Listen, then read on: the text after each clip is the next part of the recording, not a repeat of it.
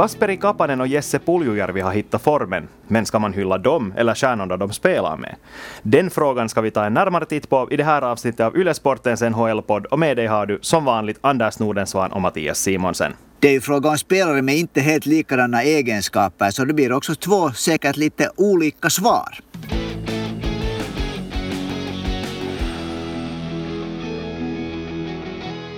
Ja, det är nämligen så att vi har fått in en fråga av Kevin som lyder så här. Kommer Kasperi Kapanen att kunna leverera i samma takt som hittills? Och Kapanen har alltså så här långt stått för 6 plus 10, alltså 16 poäng på 21 matcher i Pittsburgh Penguins. Men flera av de här har kommit nu den senaste tiden. Och ser man på hans fem senaste matcher så är saldo faktiskt 3 plus 3. Så är det den här takten som vi ska förvänta oss att han öser in poäng på? Det, det är ju kanske någonting som vi lite talade om inför säsongen att vi ska vänta oss av honom, eller vad tycker du? Jag tycker att vi ska vänta oss att han har hittat den rytmen och, och liksom sitt spelsätt i Pittsburgh nu. Kapanen har ju det här, det har varit genom hela hans NHL-karriär har han haft en tendens att han har sådana här heta tider när han gör mycket poäng och sen har han tider då det inte blir poäng. Och det är väl det som närmast som man förväntar sig att han nu när han så småningom börjar bli en mogen NHL-spelare ska komma in i en sån här jämn rytm. Och nu får han ju nog alla chanser till det. För nu spelar han, han har nu etablerat sig i den här Pittsburgh Penguins andra kedja var Jevgenij Malkin spelar som center och då är Kasperi Kapanen på, på högerkant. Ursprungligen så var det ju faktiskt äh, Jason Zucker på vänstra kanten. Han skadade sig och då kom Jared McCann dit in istället. Och av någon orsak så har det faktiskt sen, sen Zucker var borta och McCann kom in dit så har den här Axel Malkin Kapanen fungerat helt fantastiskt bra. Den ser nog fin ut för tillfället. Och om det fortsätter så här så tycker jag nog att eller det borde fortsätta så här och då borde nog Kasperi kunna hålla en, en jämn poängtakt. Ja, jag håller med dig. Och nyckelfrågan är kanske här vad det är som har fått det här samspelet att bli så här bra.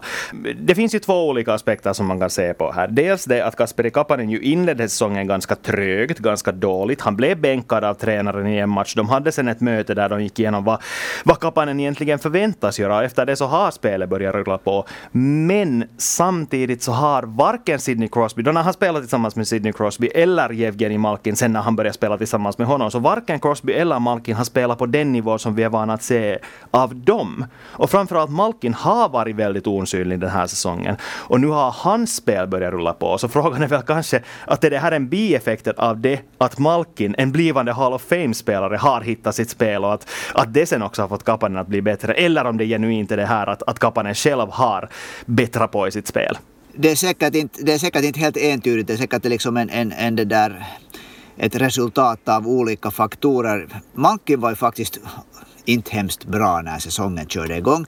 Kapanen kom ju ganska bra in i, i Penguins. Han gjorde poäng där. Sen kom den här ena matchen äh, när han blev bänkad. Och jag blev själv lite förundrad för att han hade där ett stolpskott och så räddade han ett skott i egna änden från, från linjen och sen blev han bänkad. Men det är nu en annan sak. Efter, efter den här diskussionen med Mike Sullivan, som du säger, hade, hade verkligen liksom sett bra ut. Och det känns för mig som att Kapanen har på något sätt fått Malkin in i spelet på ett på ett nytt sätt. För, äh, jag tror Malkin är ju såklart, han är ju ledare, han är en, en verklig världsspelare när han är som bäst.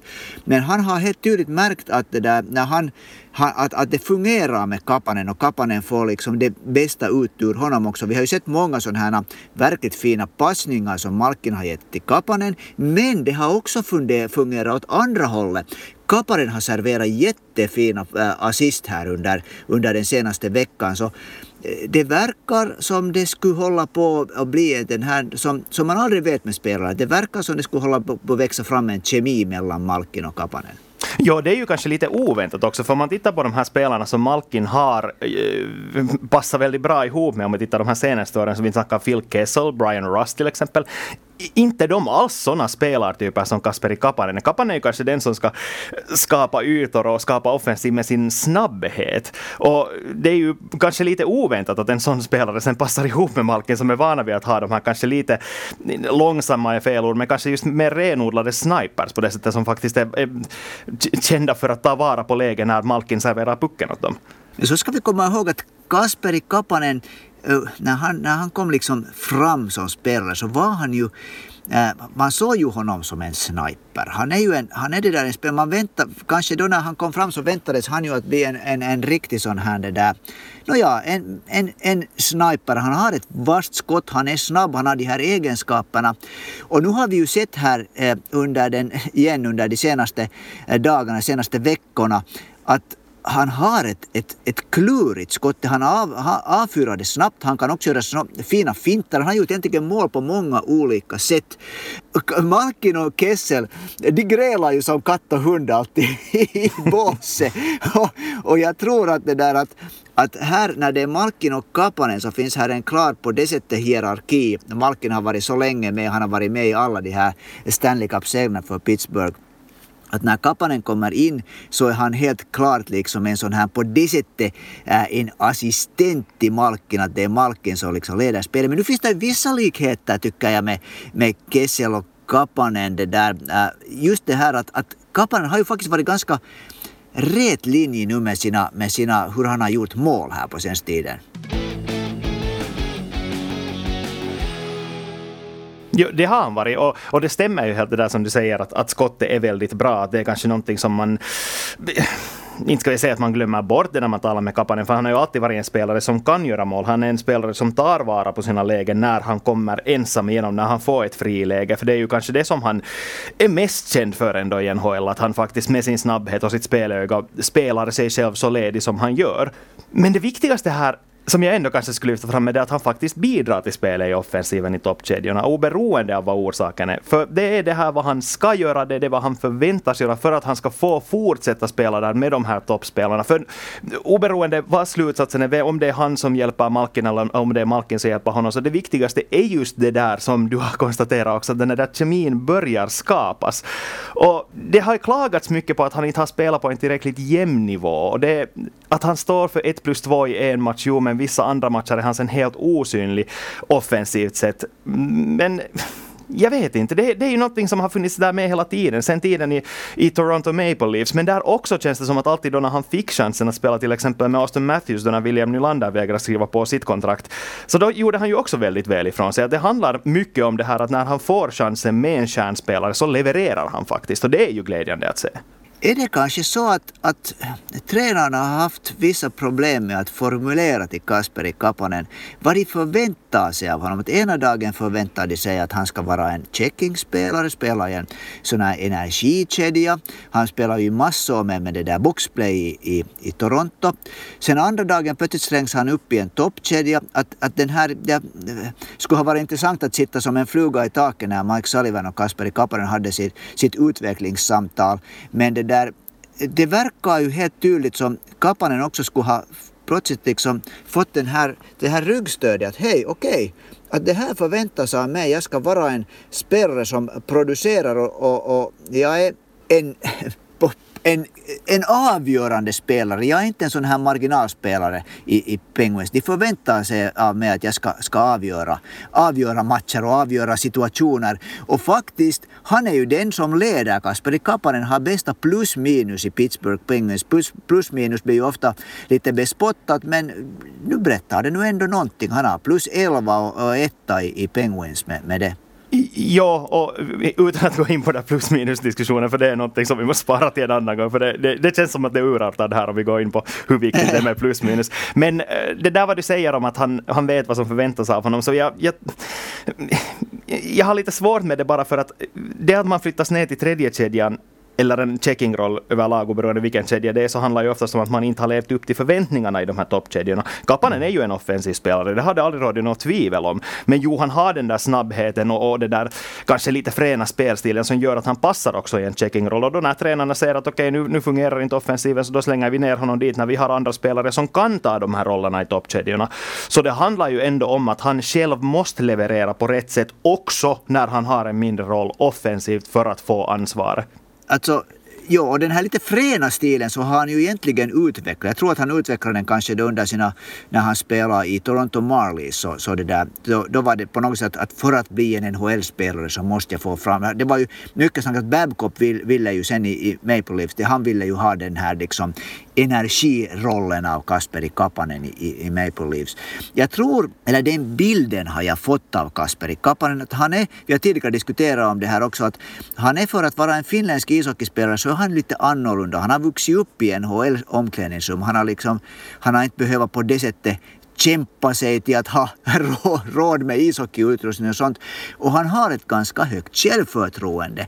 Så jag tror att han kan vara lite svår också för de här eh, coacherna som kanske sen å andra sidan har sin bild av hurdana finländska ishockeyspelare är. Jag tror att Kapanen är helt en sån här pjäs som inte riktigt passar in i det här och det, måste, det, är ju inte bara, det är ju inte bara på hans ansvar att passa in utan i dagens värld med, med, som den ser ut nu för tiden så är det också på coachens ansvar att kunna behandla spelare enligt deras personligheter. Jo, absolut. Det, det, finns liksom, eller det är ju på bådas ansvar kan vi väl konstatera. Men hej, vi har kanske inte svarat på den här från Kevins fråga ännu. Kommer Kasperi Kapanen att leverera i samma takt som hittills? Jag tror att, jag tror att Kasperi Kapanen, alltså, personligen har jag väntat i flera år på att han ska ta det här steget. Och jag tyckte att det såg ut redan då när han spelade med Matthews som nu var den, nu var den tiden inne. Men sen flyttades han bort från en sån roll var han kanske kunde göra hemskt mycket poäng.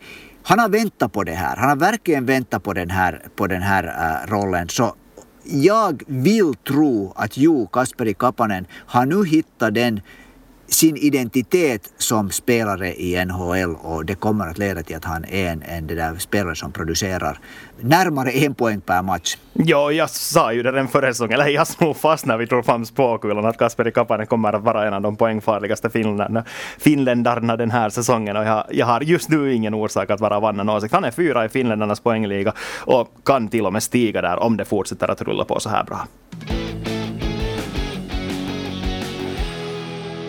No, det var Kasperi Kapanen för den här gången. Vi får förhoppningsvis återkomma till honom i glada tecken här ännu flera, flera äh, gånger. Men det där, om vi då tar den här andra killen, Jesse Puljujärvi, så vad är situationen med honom? Vad tycker du? Finns här likheter med Kasperi Kapanen? Jag själv är av den åsikten att de är ganska olika som spelartyper och att, och att, det där, och att de kanske också är inne i ett ganska olika skede på sina NHL-karriärer. Men, men det där, vi börjar, att, vi börjar och vädra det här. ja, och jag håller ju förstås med dig om att de är väldigt, väldigt olika spelartyper, men jag tycker att den här situationen är väldigt lika. För Jesse Puljujärvi har ju den här säsongen kanske inte ändå leverera på det sättet som Kasperi Kapanen har gjort. Om vi tittar poängmässigt så har han bara stått för 7 plus 3 på 26 matcher. Så siffrorna är ju inte direkt hisnande bra. Men samtidigt så när man tittar på hur spelet rullar på, då när han får spela tillsammans med Connor McDavid, så ser det ju väldigt, väldigt bra ut. Och här är det ju kanske lite samma effekt som Kapanen har haft med Malkin, på så sätt att han åtminstone drar nytta av att spela med ligans, vi får väl säga en av ligans bästa spelare, om inte den bästa ishockeyspelaren i världen. Och det är ju helt fullt logiskt. Och det var ju så också före han sen tog sitt pick och pack tillbaks till Uleåborg och spelade för Kärpät några säsonger. Att det var ju lite lika, likadant då före det också. De, de gångerna som han fick chansen med McDavid så såg det väldigt bra ut. Men eh, jag vet inte. Och, eh, han, han, har ju inte nu fått spela där kanske så mycket som finländarna skulle hoppas på senaste matchen med Ryan Nugent Hopkins. Så det, det jag vet inte riktigt vad jag ska tycka om Jesse Puljärvi just nu, för spelet ser ju bättre ut. Han ser ut som en mycket bättre ishockeyspelare än vad han var då för två år sedan. Men samtidigt så känns det fortfarande som att han, han faktiskt behöver den där stjärnan bredvid sig för att leverera. Jag, jag, tror att, jag tror att du har, du har många, många det där som i Edmonton Oilers som tänker som du att, att, att de funderar också att vad är, vad är riktigt Jesse Puljärvi? Och precis som, du, precis som du säger så har han ju visat helt nya tag. Han har varit en, en på nytt född spelare. Men det där, äh, det finns vissa saker som jag, som, som jag liksom har reagerat på. En är att jag har, det ser ut i mina ögon som att Edmonton Oilers coacher har den synen på, där den åsikten om, om Puljärvi som kanske inte är helt fel, att han inte har världens bästa blick för spelet.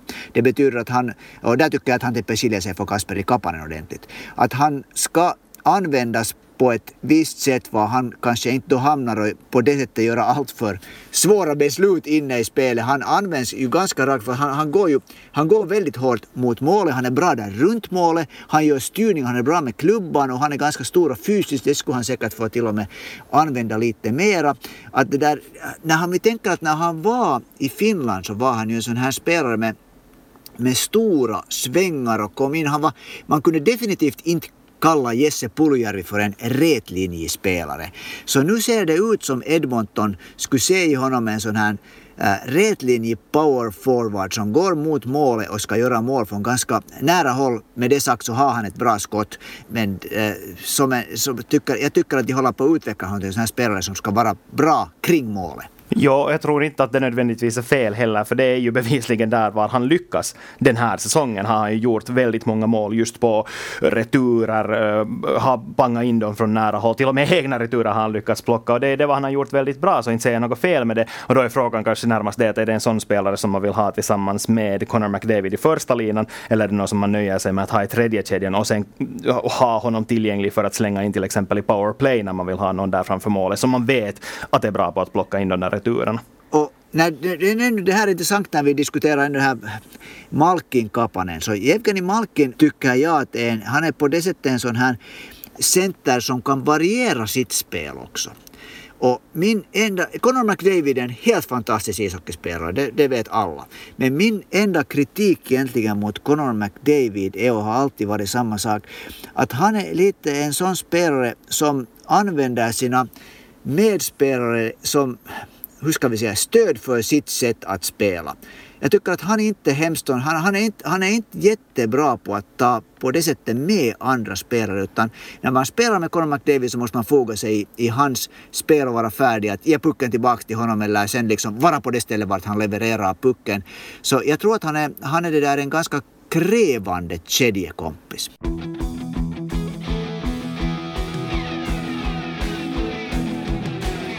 Nej, det håller jag faktiskt fullständigt med om. För att eh, när man snackar om de här, vem som har varit till exempel 2000-talets bästa ishockeyspelare, så går ju snacket oftast kring att man jämför Connor McDavid med Sidney Crosby.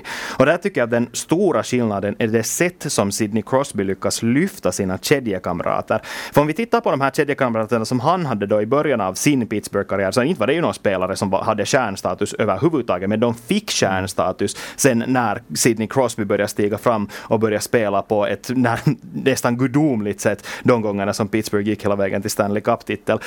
Men det har Connor McDavid inte lyckats göra. Och helt just som du säger så kan det ligga någonting i det där att han fortfarande har en lite självisk attityd till det där att okej okay, nu är det jag som måste bära det här laget, det är jag som måste göra allting själv och då får de andra killarna här runt omkring mig se till att anpassa sig till det vad jag gör. Och på sitt sätt kan man tycka att en, en Jesse Puljärvi skulle kunna passa bra in i det just för att han bara behöver agera bil, biroll där på kanten med Conor McDavid och, och bara använda sin eh, kropp för att skapa ytor för honom så att han kan köra omkring där i offensiv zon och, och skapa lägen för sig själv. Så, eh, men ja, alltså det, det, är ju svårt det där. En svår ekvation på något sätt. För samtidigt, när man har en spelare som Conor McDavid så vill man ju utnyttja honom på det sättet som man utnyttjar honom bäst. Om det sen är så att han måste få spela på det här sättet så då måste man väl bara hitta kedjekamrater som på något sätt passar in i det. Men samtidigt kan man ju tycka att McDavid kanske ändå borde försöka anpassa sig.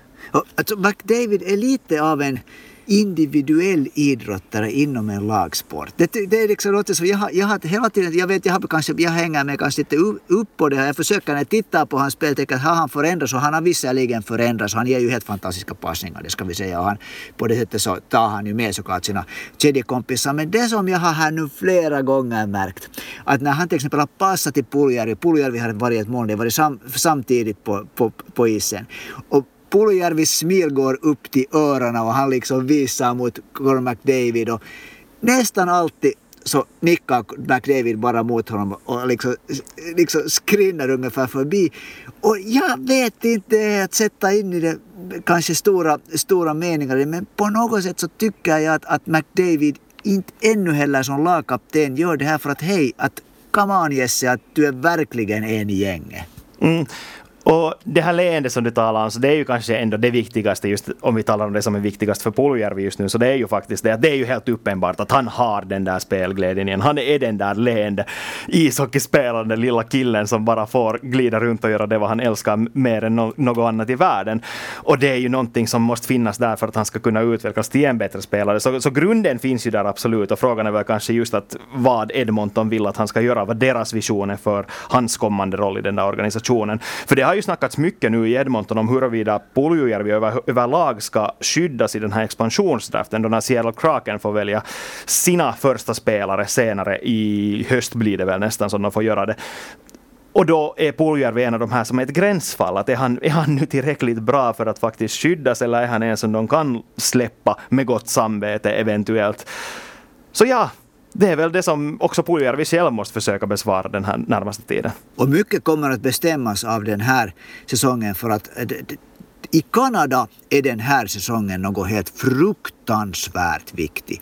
De här kanadensiska lagen mäts nu mot varandra. Och, och det, det är fråga i, i hockeyns hemland, ha, hemland så är det verkligen fråga om stora passioner. Det har vi sett två Två coacher har redan fått sparken i den divisionen och det behövs inte många förluster till för Vancouver så tror jag nog att det är en tredje som får, får sparken där. Edmonton har nu gått ganska bra på senaste tiden. Och, och satsningen på att det här, den här superduon Dreisaitl McDavid nu ska föra Edmonton långt är nog enormt stor. Så, så om Edmonton nu misslyckas den här säsongen, om de inte lyckas gå långt faktiskt i slutspelet tror jag. Jag, jag tror, att, jag tror att, att det kommer att Edmonton att räknas som ett misslyckande om de inte spelar den här divisionsfinalen. Och om de inte lyckas med det så kan nog stora grejer hända. Och du har helt rätt i det där att, att jag tycker att man ser att de har inte ännu helt beslutat hur han spelar Jesse Puljare, vad hans roll är. Och Jesse borde kanske utveckla ännu sig själv på det sättet att han, han är stor och stark och, och det där, han har också skridskokunnande, han åker bra. Han borde kanske bli lite elakare i sitt spel.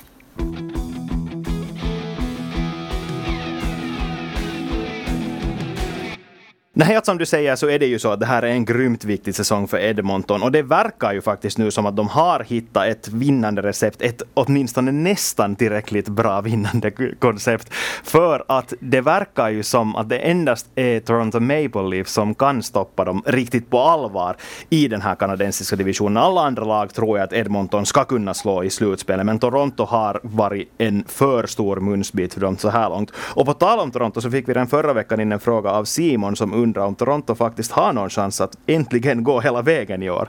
Vad tror vi? Ja, jag ska först säga att jag håller inte helt med dig om det där att Edmonton är det självklara laget som kan utmana, utmana Toronto. Ja, det där, ja, ja, men det kan vi kanske diskutera en annan gång. Jag bara, jag bara opponerar mig mot den, mot, de mot är, den åsikten. De är ett av många, men alltså, det var, jag kan snabbt säga, jag kan snabbt förklara att Edmonton tillsammans med de här andra lagen som går bra i, i den kanadensiska divisionen just nu är ett av de bästa förutom ja. Toronto. Vi, vi det där, ja. Men vi återkommer till det här. Norra divisionen en annan gång ännu. Men det där, äh, ja. Äh, Toronto, ska de gå långt? Alltså nu är det ju nog så att om, någon, om det är någon stad är hockeyfeber för tillfället så är det ju i Toronto. För det ser ju ut, när man ser på poäng så ser ju Toronto ut som NHLs bästa lag för tillfället.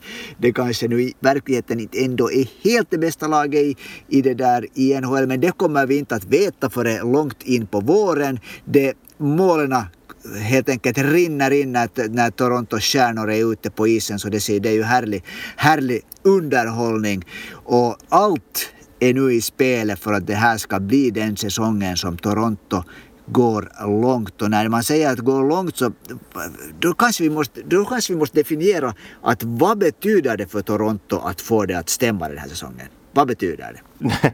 det är en väldigt bra fråga, för jag tror inte att det kommer att komma något svar under grundserien eller ens början av slutspelet. För om det går som vi väntar oss just nu på basis av det vi har sett av Toronto så här långt den här säsongen så kommer de att vara det kanadensiska lag som går till semifinal i NHL för att de är såklart starkast där just nu. Men frågan är om det inte är en lite för lätt väg för dem, att de kommer lite för lätt dit i den här semifinalen. Nu ska vi ju minnas att det inte alls in under några omständigheter är lätt att vinna i slutspel i NHL, oberoende om det förutsättningarna ser ut så här som de gör just nu. Men jag menar, de, de lär känna varandra så otroligt bra under grundserien nu. De vet hur laget spelar när de går in i slutspelet. Och ju, om inte någon hittar något recept för hur man ska slå Toronto före slutspelet kör igång så har jag svårt att tro att någon ska kunna göra det där på sju matcher. Att, att jag tror så som det ser ut just nu, i och med att inget annat lag har visat att de kan vara bättre än Toronto, så tror jag att Toronto är det som går till semifinal och de kan göra det ganska lätt.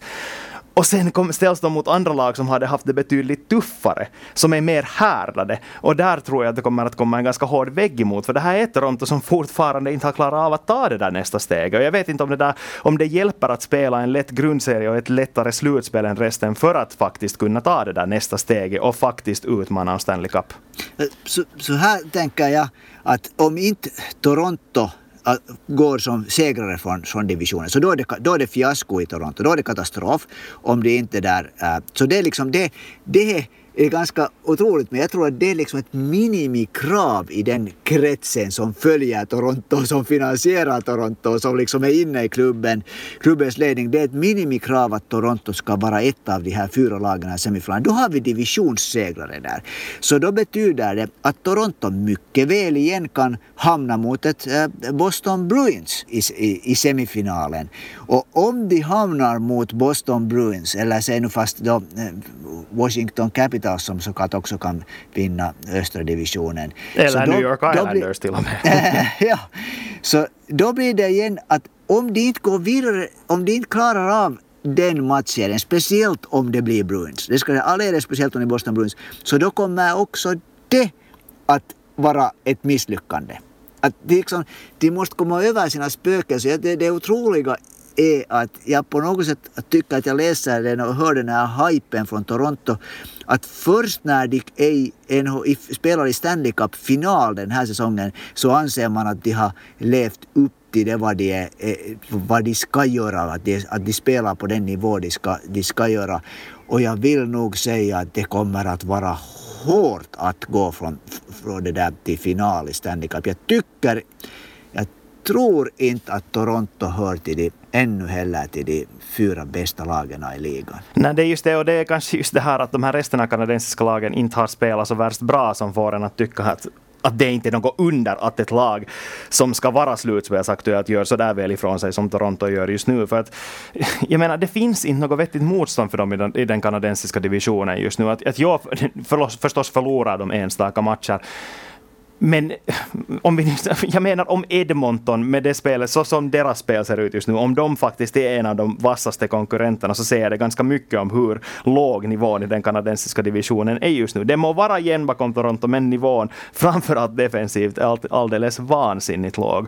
Så jag har bara svårt att se att man kan ställa om så snabbt från att ha kommit från det till att spela mot lag som faktiskt har tvingats kämpa något oerhört för att nå så långt som de når. För jag menar, de här resten av lagen måste faktiskt spela på topp nu resten av, inte bara resten av grundserien utan också sen i slutspelet. De kommer att ha ett, de kommer att spela så bra, antagligen, att det kommer att vara väldigt svårt för Toronto att ens gå vidare från semifinal, tror jag, oberoende vem det kommer emot det. Och det som skulle vara i, i den här kanadensiska divisionen som skulle vara en dröm för det landet och för media skulle vara att Toronto och Montreal Canadiens i något skede möts i slutspelet. Om det sen är då att Toronto vinner och Canadiens är fyra, de möts i första omgången eller om de skulle mötas i, om de skulle mötas i divisionsfinalen. Så det skulle nog bli på många plan en helt episk kamp kan jag, kan jag berätta.